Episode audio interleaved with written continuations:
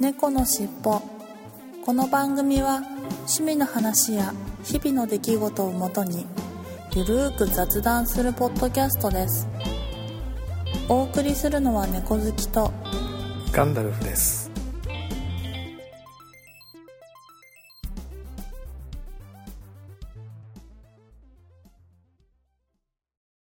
猫のしっぽこのファイルは前編です。後編も合わせてお楽しみくださいね。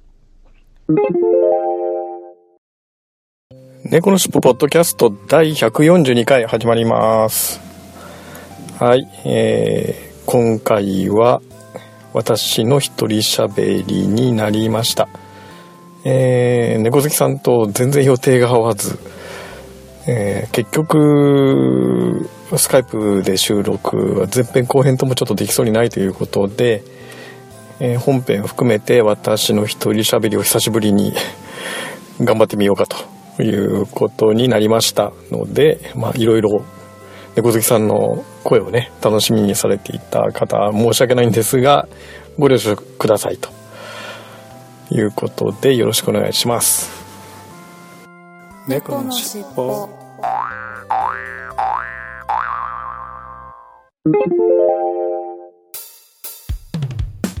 空海 ID ニュースってさ。島根県から発車してるんだよ。日安好きじゃんって。おかしな二人でさ。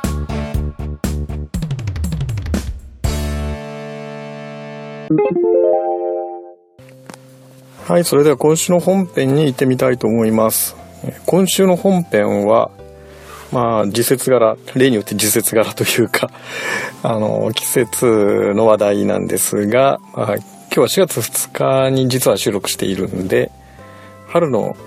新入社員とか人事異動の話っていうようなところをちょっと話をしてみたいかなと思います。昨日4月1日はね、えまあ、年度始めということもあって金曜日だったんですが、朝すごい車混みました。あ車じゃない。ごめんなさい。電車がめちゃくちゃ混みましたよ。なんだかパリッとしたリクルートスーツを着た新人くんたちが退去してまあ電車乗ってましたね。はい。えーでまあ各地で多分その入社式というのがあったんではないかとは思うんですけれども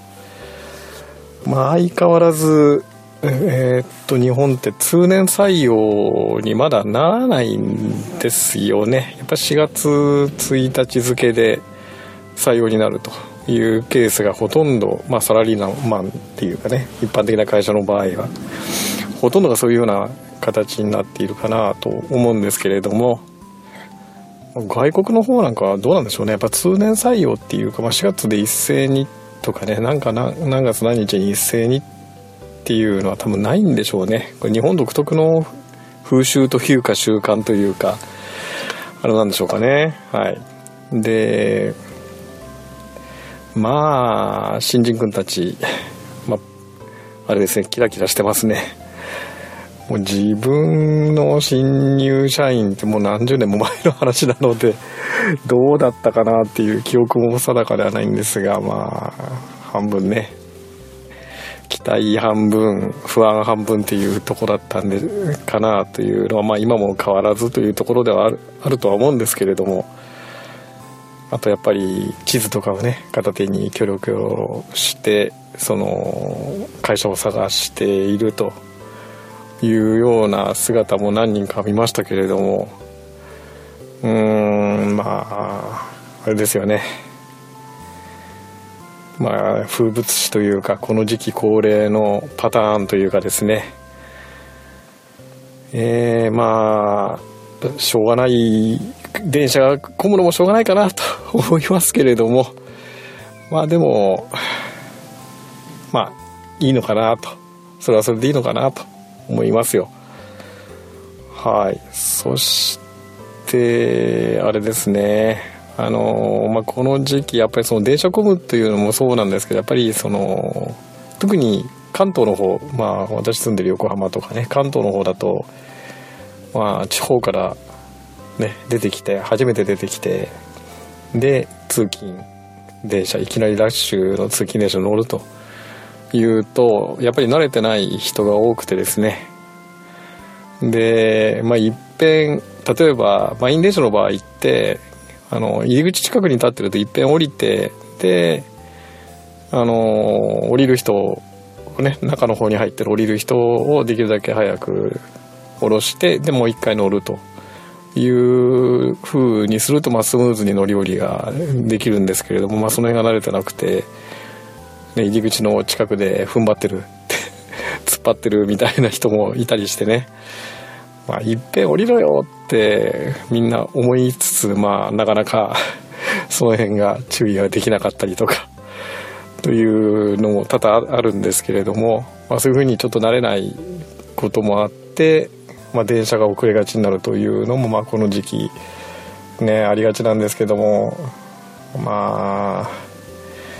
しょうがなくそれもしょうがないのかなということもあります。はい。えー、まあね。まあいろいろその慣れないことがあってまあ大変だなとは思うんですけれどもまあそういうね子たちも半年ぐらいもすれば半年もか経たないのかな？23ヶ月もすればまあ慣れて、ね、何食わぬかもので通勤するということになるんでしょうかね、はい、でちなみにうちの会社の場合は、えー、半年ぐらいは集合教育というかですね新人だけで、まあ、まあ人事の方が教育をいろいろ基礎的な教育というかですねビジネスマナーだとかあと、まあ、技術的な教育だとかっていうようなことをするので心理が配属になるのは少なくとも半年後ぐらいですね。10月1日付とかね。っていう感じで、えー、部署には配属になると。いう感じなのでまあまああのー、なんか4月1日はなんか新人来たねとは思うんだけど、えー、自分の部署ではあんまりそのね新人がどうのっていうのは考えもなく 仕事を機種からガンガンやるというパターンなんですけれどもね。はい。まあ皆さんの会社どうなんでしょうね。もうあっという間にその新人をが配属されるんでしょうかね。まあ会社によっていろいろなパターンはあるかとは思うんですけれどもえー、まあね、最近 OJT でオン・ザ・ジョブトレーニングというようなことで、えー、仕事をしながら覚えるというパターンが多いのかなとは思うんですけれども、えー、覚えさすというパターンがのあのまあ教育というかね新人教育のパターンもあるかと思うんですけれども、えー、まあ少なくともね最初の何日間とか1週間2週間はビジネスマナーとかねっていうようなところをあのきちんと教えるというようなところがぱりほとんどなんじゃないかなとは思うんですけれどもね、まあ、名刺の渡し方とかね。挨拶の仕方とか。まあ当たり前だよねって思うんだけどやっぱりそこってね学生時代全く勉強そういうことはどうでもよくって勉強してないケースがほとんどなんでしょうから、まあ、そういうところの研修から入るというのはあるんでしょうね。あと言葉遣いね、えー、まあ、ビジネス調子に当たらないような言葉遣いをするというようなところが、えー、まあ、最低限のね、まあ、マナーというかルールかなというようなところで、まあ、そういう教育をされるケースが、まあ、ほとんどなんだとは思うんですけれどもね。はい。まあ、皆さんのね、まあ、会社勤めの人はそうだしあれですけれどもね個人でとかもっとね小規模のところはもういきなり実践でっていうことになるかもしれないんですけれども、まあ、どうなんでしょうね。いろいろなパターンはあるかなとは思うんですけれども。はい。で皆さんの新入社員の頃はどうだったんでしょうね。まあ社員というかねサラリーマンじゃないパターンもあるんであのいろいろだとは思うんですけれどもまあどうだったかなというのはぜひいろいろお聞かせいただければいいかなと思いますよ。はい。そしてもう一つが、まあ、この時期恒例の人事異動ですね。完全にこれもサラリーマン特有ののパターンというかですね、えー、あれだと思うんですけれどもまあ決算期に合わせてとかね、まあ、そういうような時期に合わせて、えー、人事異動があるというケースが、まあ、会社の場合ほとんどだと思うんですけど特に4月と10月っていうねあの切りのいいところで人事異動するっていうケースがほとんどだと思うんですけれども、まあ、うちの会社も例に漏れずやっぱり4月が一番大規模な人事異動組織変更に伴う人事異動っていうのがありますね、はい、あとは10月に、まあ、ちょっとそれより少し小規模な人事異動があってでそれよりももっと小規模なね。もっと細かい人事異動はまあ毎月ちょこちょこあったりはするんですけれどもやっぱり大きく変わるのは4月ですね。でまあなんでこの話をもうするかというと実は私自身が、まあ、今回部署が変わって大きくまあちょっとね会社の中で、えー、部署が変わって、まあ、仕事の内容が大きく変わったというところもあってですね。まあ人事異動の話もちょっとしてみたいなと思ったわけですよ。うん、でこれって人事異動って、まあ、サラリーマンの人はよく分かってると思うんですけれども、あのまあ、そういう会社に属してない例えばフリーの人とかねというのはあまりそういう経験がながないのでどどんなものかなというところはあるかなと思うんですね。まあ、猫好きさんも人事異動なんてあまり経験したことがないんでっていう話をちらっとされていたんですけれどもね、えー、これはまあ本当に企業というか会社特有のあの風習というかね制度というかなんですがまあいろいろ人事異動にまつわる話というのはやっぱりいろいろあってですね。一つはやっぱり人事異動の大きな目的の中の一つはやっぱりあれですねあの組織を変えるというところが一番大きいのかなと思いますね。まあいろんなねな同じ組織でずっとやっていくとままあここはちょっとうまくいかないなとかこの組織の、えー、役割というか役割分担だとうまくいかないなっていうのがだんだん出てきて、まあ、仕事の内容とのズレが出てきたりとかね。担当するお客様のが変わったりとかして、まあ、そういうところで、えーまあ、仕事とその組織がずれていくというようなところでえそこをまあ1年に1回なり半年に1回なり見直して軌道修正していくっていうのはまあ人事異動の一番大きなところとあとやっぱりそのね年功序列ではないんですけど年が少しずつまあみんな取っていって、まあ、新入社員も入ってくるし定年退職で辞めていく人もあるということであの少しずつ組織の中の構成もその人の構成も変わっていくというようなところもあって、まあ、そういうのに合わせて少しずつ組織を変えるということが一番大きな目標というかね目的なんでしょうね。でこれがですねえー、まあ突然ですわ。一応4月にあるよ人事異動あるよっていうのはみんな大体は分かってるんですけどまずそれのじゃあ告知が告知というかですねあの自達というか、まあ、そういうじゃあ君次ここに行きなさいとかこの部署に変わりなさいとかこう変わりますよって説明っていうのはほとんど直前ですね厳密に言うと1ヶ月とか2週間とか、まあ、そんなレベルで直前にあるわけですよなのでまあ